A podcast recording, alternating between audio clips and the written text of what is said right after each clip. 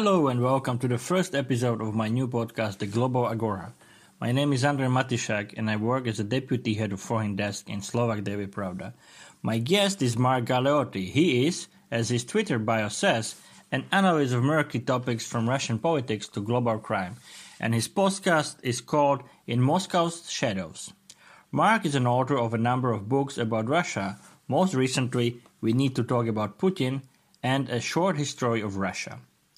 And Russia is also again in the news. Czech government decided to expel 18 Russian diplomats as it concluded that Russian military agents were involved in an ammunition depot explosion in Czechia in 2014. Two Czech civilians were killed at the time. Czechia is also searching for the GRU operatives Alexander Mishkin and Anatoly Chepiga, who were also involved in Skripal poisoning. So let's talk to Mark.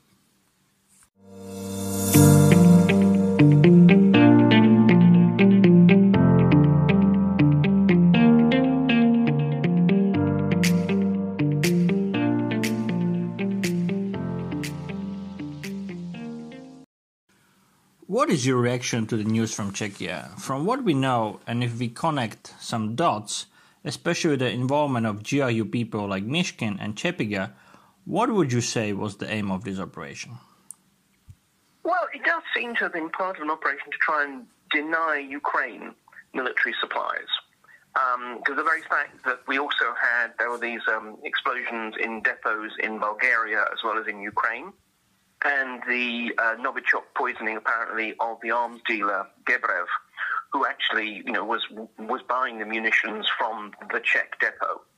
Um, you know, it definitely looks like a kind of coordinated campaign at a particularly kind of crucial moment when, frankly, the Ukrainian forces were in a terrible shape to try and ensure that they also weren't able to quickly rearm. Mm, yeah, and but how it is even possible uh, that the West let this Russia murder and sabotage squad to work for, for it seems for many years that Mishkin and Chepiga are now becoming kind of a almost a legendary. so what what what happened? Do you think that we we made some mistakes that we led them to basically to operate freely? I think there's an element of that. I think particularly you know, what the West failed to appreciate was the extent to which, in some ways, Moscow was serious about what it said. Um, you know, we, we, had the Russians basically presenting themselves as feeling that they were in an existential political struggle with the West. They felt the West had, in effect, declared political war on it, and particularly the Maidan in Ukraine. Um, you know, again, it was so easy to dismiss Russian claims that this was all a sort of CIA and MI6 operation as just empty propaganda, without realizing that to the paranoid old men in the Kremlin, that was true. They really thought that Ukraine was, the, you know, was basically being stolen from them by the Western special forces, special services. Um, and, you know, and then so they began to respond. So I think we didn't really appreciate the extent to which, in effect, we were at political war with Russia for years. Um, and that's why, in a way, there, there, there, there, were, there were various data points around, but we weren't really putting them together. Mm.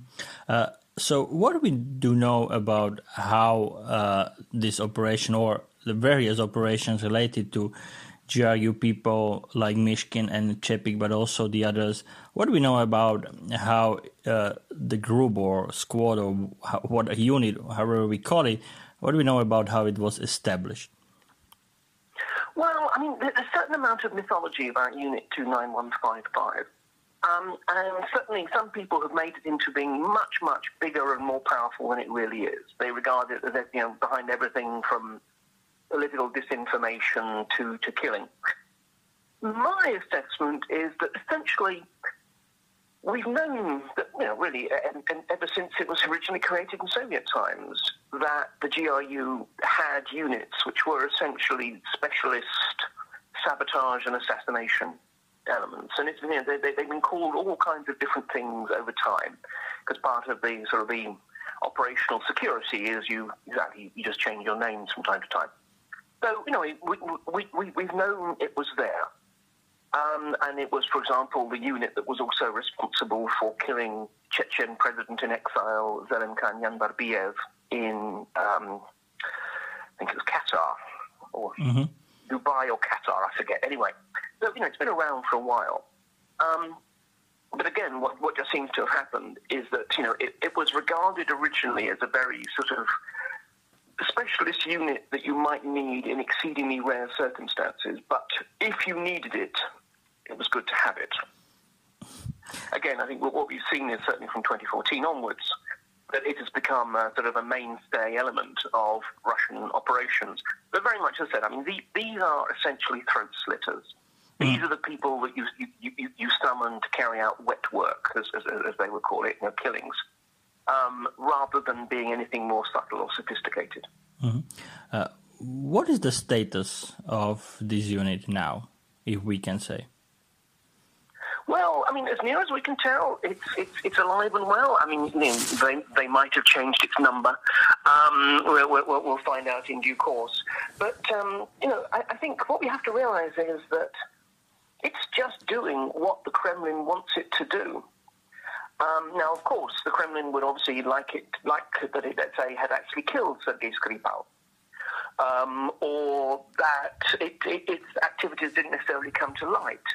But you know, but basically speaking, you know, it, it, it is it is doing what it's meant to be doing, and um, you know, as far as we, we can tell, it's it's basically still in full operational order. Uh, and do we see any signs uh, from the, especially from the Western intelligence, trying to stop it? As, as if you said that it's still kicking and alive, we can say. Well, yes, I mean, because this is the interesting thing, because uh, you know, a, a, lot of this has really come out ever since the Skripal, the, you know, the Salisbury case. Um, and people have then been kind of retrospectively putting things together, I mean, as in this case with the Czechs. Um, the, the, the, the, tricks that they used in terms of, you know, the false documentation and so forth, um, it's a little bit harder for them now. Um, and, and certainly, you know, I, I, I do know that there is a lot more Western intelligence resource being directed against not just the GRU in general, though that's true, but also, but specifically this unit, and trying to find out everything they can, and particularly trying to find out who they're about. And we've seen that, you know, actually, if one looks at the successes of Bellingcat in terms of identifying people there. Yeah, so, you know, I, I, th- I, think I think there is activity, but in some ways, the thing is, most Western activity is directed towards preventing these people from getting into their countries. So in some ways, it's actually much more undramatic. It just means that someone who was meant to come in to carry out a hit doesn't get issued a visa or similar, rather than anything more exciting. Mm-hmm. And is this the right approach, would you say? Or maybe we should maybe try also something a bit more exciting, like uh, being more active to prevent the activities of uh, GRU and, and, and the others? Well, I mean, that's, that's entirely possible. I mean, there's, there's, there's two strands. I mean, again, it's not so exciting, but obviously sanctions and calling people out. And you know, I think the the Czech move is you know, it's, it's really quite striking. If I think of when I was in Prague, which was what 2016 to 18, I actually got got quite unpopular with the foreign, or certainly with some people in the foreign ministry, because I was calling for a much more solid response to Russian intelligence activities. Um, you know, clearly, I, would like to take all the credit, but I, I, I obviously cannot claim any of it. But um, you know, clearly, actually, what, what's happened, you know, the, there has been a, a, definite shift in attitude. So, so there is the diplomatic kind of sanctions and, and, and retaliation kind. Mm. More generally, um, I mean, it's it's tempting to think about more active approaches, you know, involving trying to, I don't know, lure people into sort of effectively ambushes, which is what in some ways happened to Wagner in Belarus. Um, but the problem is this I don't think the West is willing yet to kind of, on its side, move into a full kind of covert war footing with Russia. Um, because if we do that, then we are necessarily going to be generating an escalation. the Russians are not simply going to back away. I mean, you know, we, we have to accept that if we start being being more sneaky and you know more active in our operations, certainly in the short term, so too will the Russians. So it's simply a question of do we have the political will to do so? And in some individual countries, yes, but the West as a whole, I don't think so. Mm-hmm.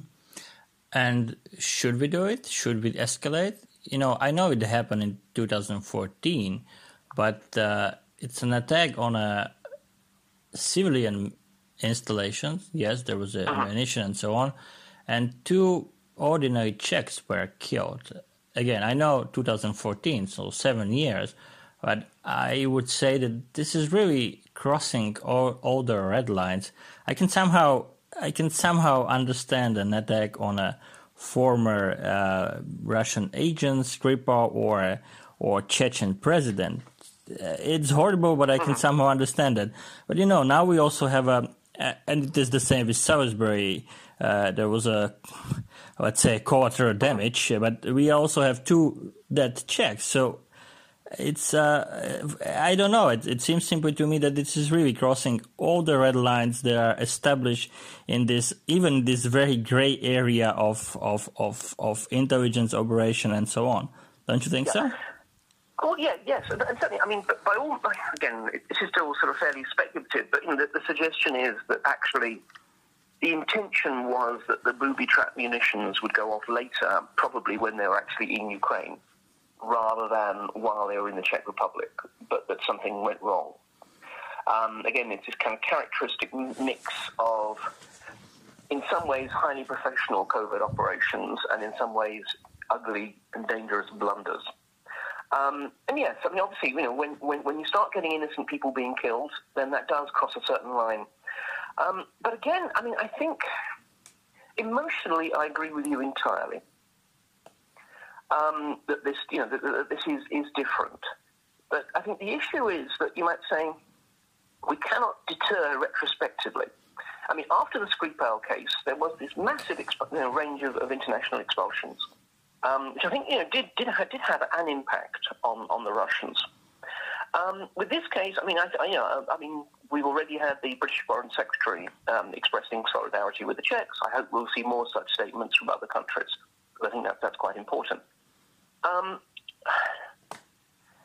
the, the, the, question is whether we want to kind of set policy in 2021 based on what happened in 2014.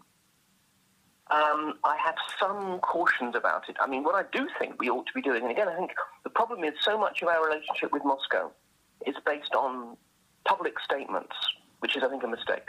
Mm-hmm. I think that what we should be doing through whatever channels are available is quietly telling the Russians, look, um, you know, you, you, going to carry out your, your covert operations. We, you know, there's unfortunately nothing we can do to stop it.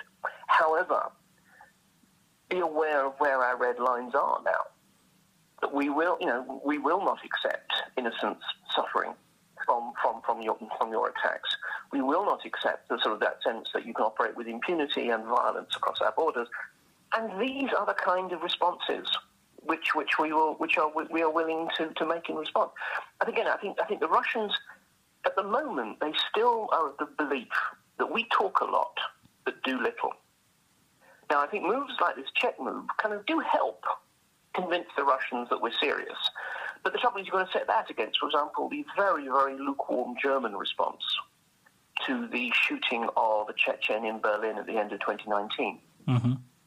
So I think the, you know, the key thing is, you know, we need to act, but we really do need to demonstrate international solidarity. Um, that I think is going, to, is going to be crucial because otherwise, what happened when, when, when the Germans decided not to respond? they didn't just tell the Russians we can carry out wet work in Germany.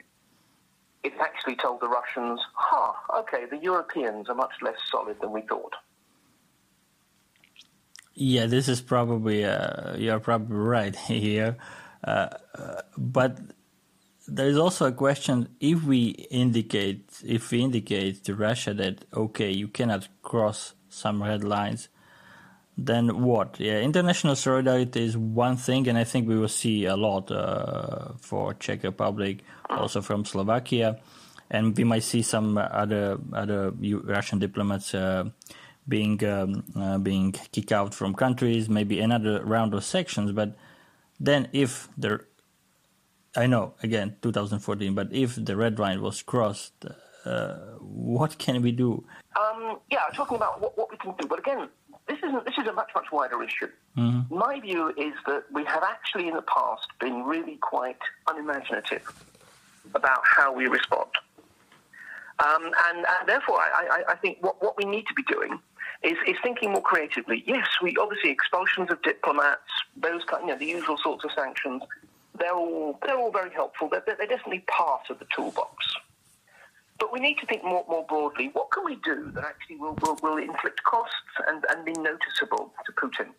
And sometimes that actually ought to be in, in active terms and in asymmetric terms. I mean, for example, um, you know, what, what we could easily do is, is communicate that, look, next time you try any, any such operations, we are going to dump 20 million euros into assisting Ukrainian counterintelligence or Georgian counterintelligence or we're going to provide more support for emigre organizations operating in Belarus. You know, things that actually matter to Putin. Or else what we're going to do is actually look at, I mean, take the whole you know, issue about Sputnik V. Um, and it's interesting that obviously the whole question of, of, of, Czech use of Sputnik V is now up in the air. Mm. Um, you know, again, I mean, on the, on the one hand, obviously, we, we want to be saving people's lives.